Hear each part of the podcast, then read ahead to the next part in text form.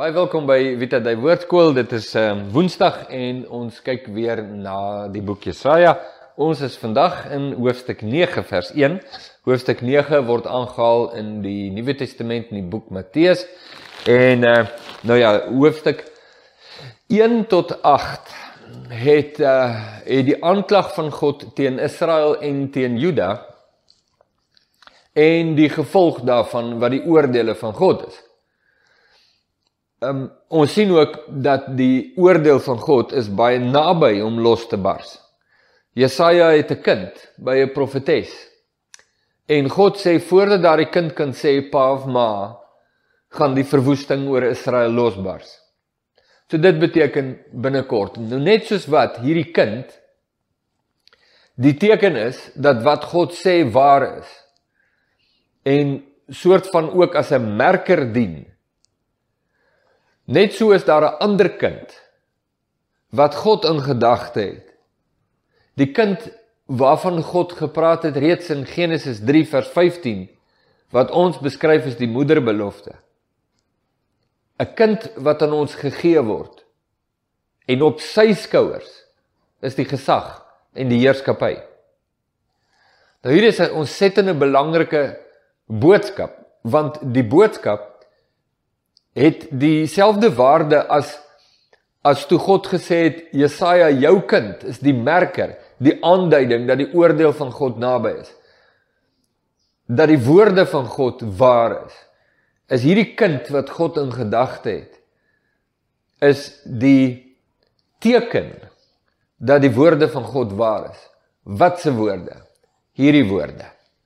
Dat hy wat in die seun glo sal die ewige lewe hê en nie verlore gaan nie. Maar hy wat die seun ongehoorsaam is, dat die toren van God op hom bly, los aangehaal Johannes 3 vers 36. Jesus is die bevestiging dat die woorde van God waar is. Want Jesus is die geliefde van God. Hy is die regter van God. Nou kan ons dit lees in 'n boek wat geskryf is bykans 800 jaar voor die geboorte van Jesus en Jesus wat die vervulling daarvan is. So kom ons begin lees. Jesaja 9 vers 1. Die volk wat in duisternis wandel, het 'n groot lig gesien. Die wat woon in die land van die doodskaduwee, oor hulle het 'n lig geskyn. Kom ons kwalifiseer net hierdie volk.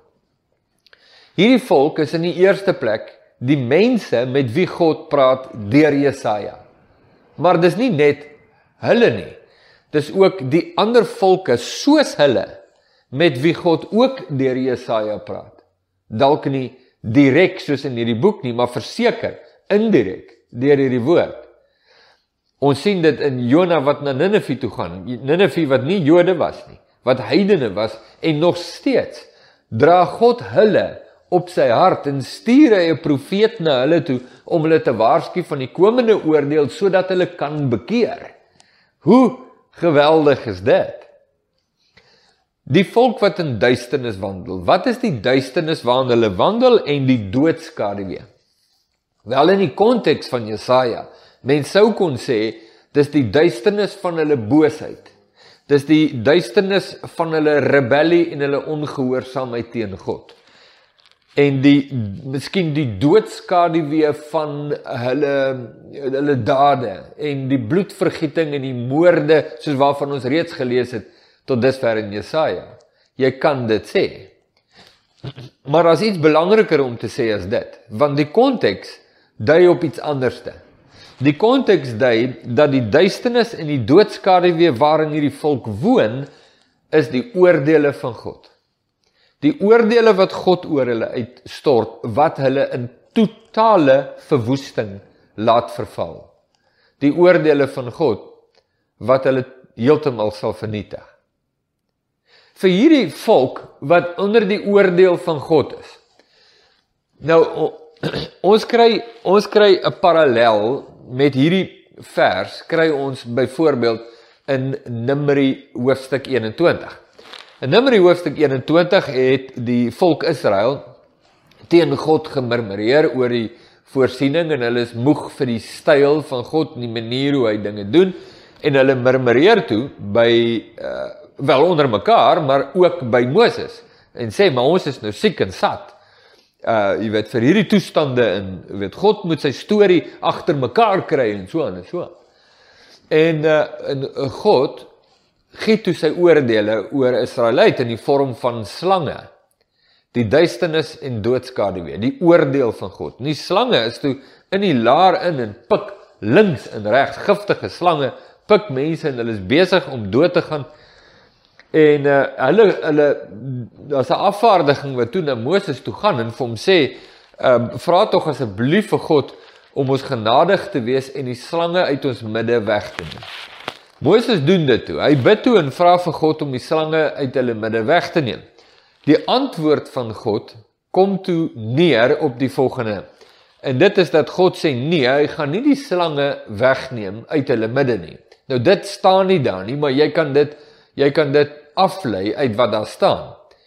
Uh God gaan die slange onder hulle hou. Die oordeel van God bly by hulle. Maar God gee hulle 'n uitweg. God gee hulle uitweg van die oordeel en sê vir Moses hy moet 'n slang maak van koper. Nou moet die koper eers gesmelt word en Dis 'n hele proses om hierdie en kopersmede moet werk aan hierdie slang. Hulle maak 'n slang en weet nou nie hoe groot was die slang nie, maar hulle sit hom op 'n paal en sit hom hoog in die lug met die opdrag dat almal wat na die slang kyk sal genees word nadat die giftige slange hulle gepik het. En Johannes, die evangelieskrywer, sê toe dat die koms van Jesus uh was net so soos die situasie in Numeri 21. Die situasie in Numeri 21 met die oordeel van God oor die mense en die slang wat opgehef word, dis presies die is 'n tipe van die bediening van Jesus Christus. Jesus is daardie slang.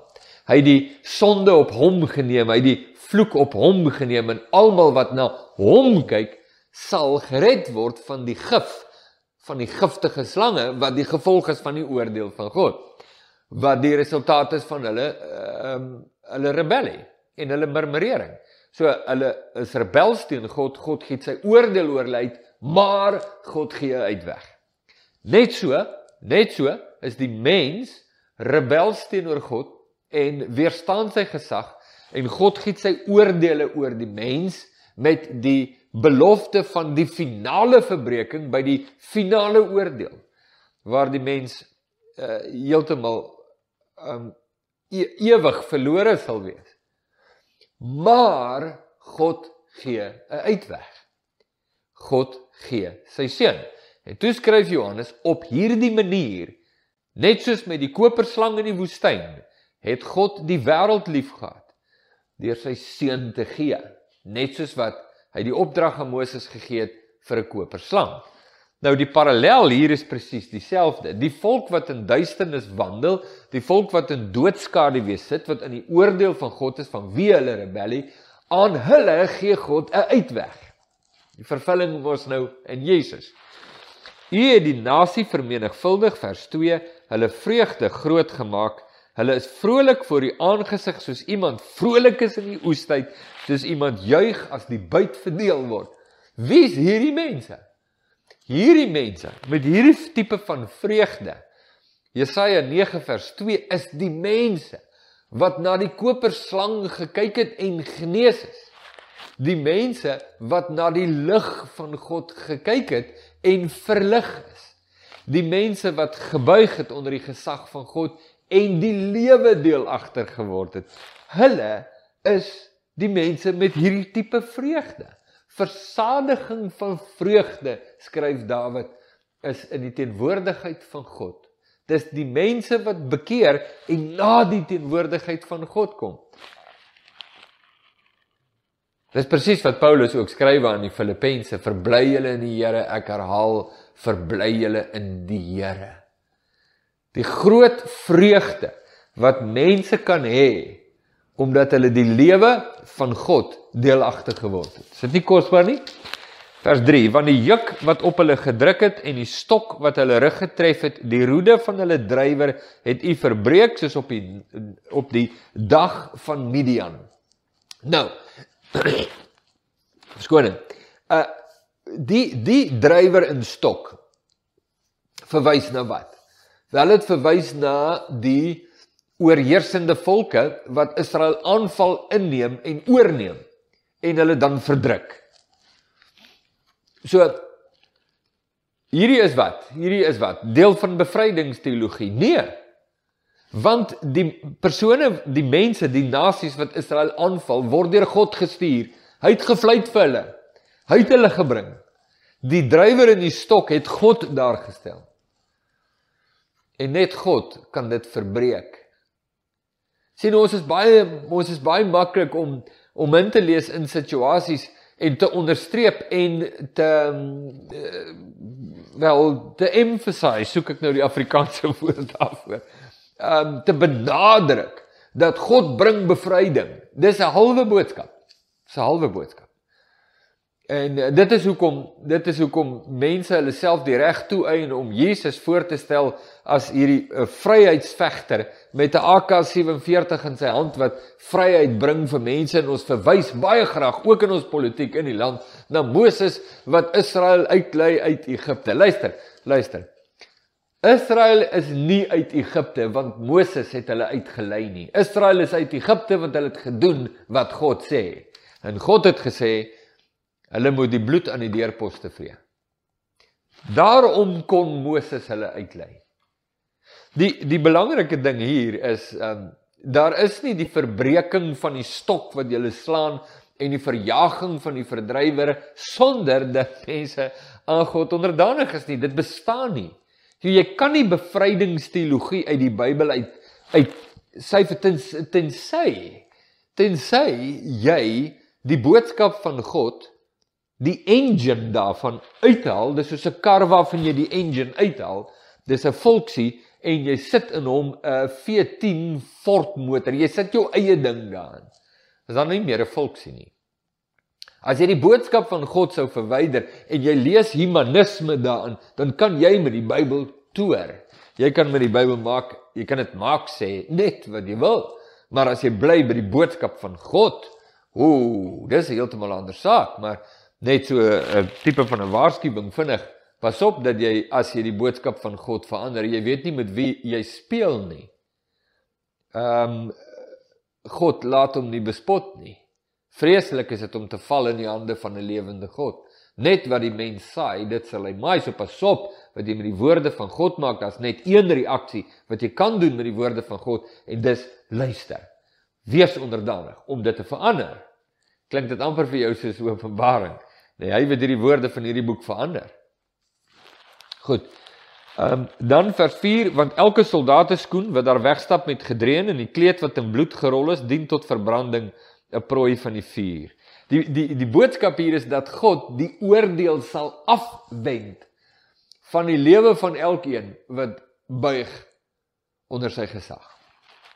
Want en hier kom die groot ontknoping van Jesaja 19. 'n Kind is vir ons gebore. 'n Seun is aan ons gegee. Dis die kind van God, die die saad van die vrou van Genesis 3 vers 15 en die heerskappy is op sy skouer en hy word genoem hoor mooi nie vryheidsvegter nie hy word genoem wonderbaar raadsman sterke god dis nie sommer enige kind nie sterke god ewige vader koning van vrede of vredevors tot vermeerdering van die heerskappy en tot vrede sonder einde op die troon van Dawid en oor sy koninkryk om dit te bevestig en dit te versterk die reg en die geregtigheid van nou af tot in ewigheid. Die ywer van die Here van die leerskare sal dit doen. Hierdie verlossing en hierdie heerser is niemand anders dan nie as God self in die persoon van sy seun ons hom leer ken as ons Here Jesus Christus en hy is die verligting van die oordeel. En almal wat na hom toe kom kry herstel, restaurasie en bevryding. Bevryding van wat? Bevryding van dit wat die oordeel oor God van God oor hulle laat kom het, naamlik hulle sonde en ook bevryding van die oordeel van God Slegs hy. Hoekom slegs hy? Want die heerskappy is op sy skouers. Niemand anders te sinne nie en niks anders te nie op syne. En daarom het God in Matteus 17 vir Petrus, Jakobus en Johannes gesê in die teenwoordigheid van Moses en Elia, die wet en die profete, vir hulle gesê: "Dit is my geliefde seun waarvan ek gepraat het in Genesis 3 vers 15 en waarvan ek gepraat het in Jesaja 9 vers 5 en 6. Dit is my geliefde seun in wie ek welbaai luister na hom."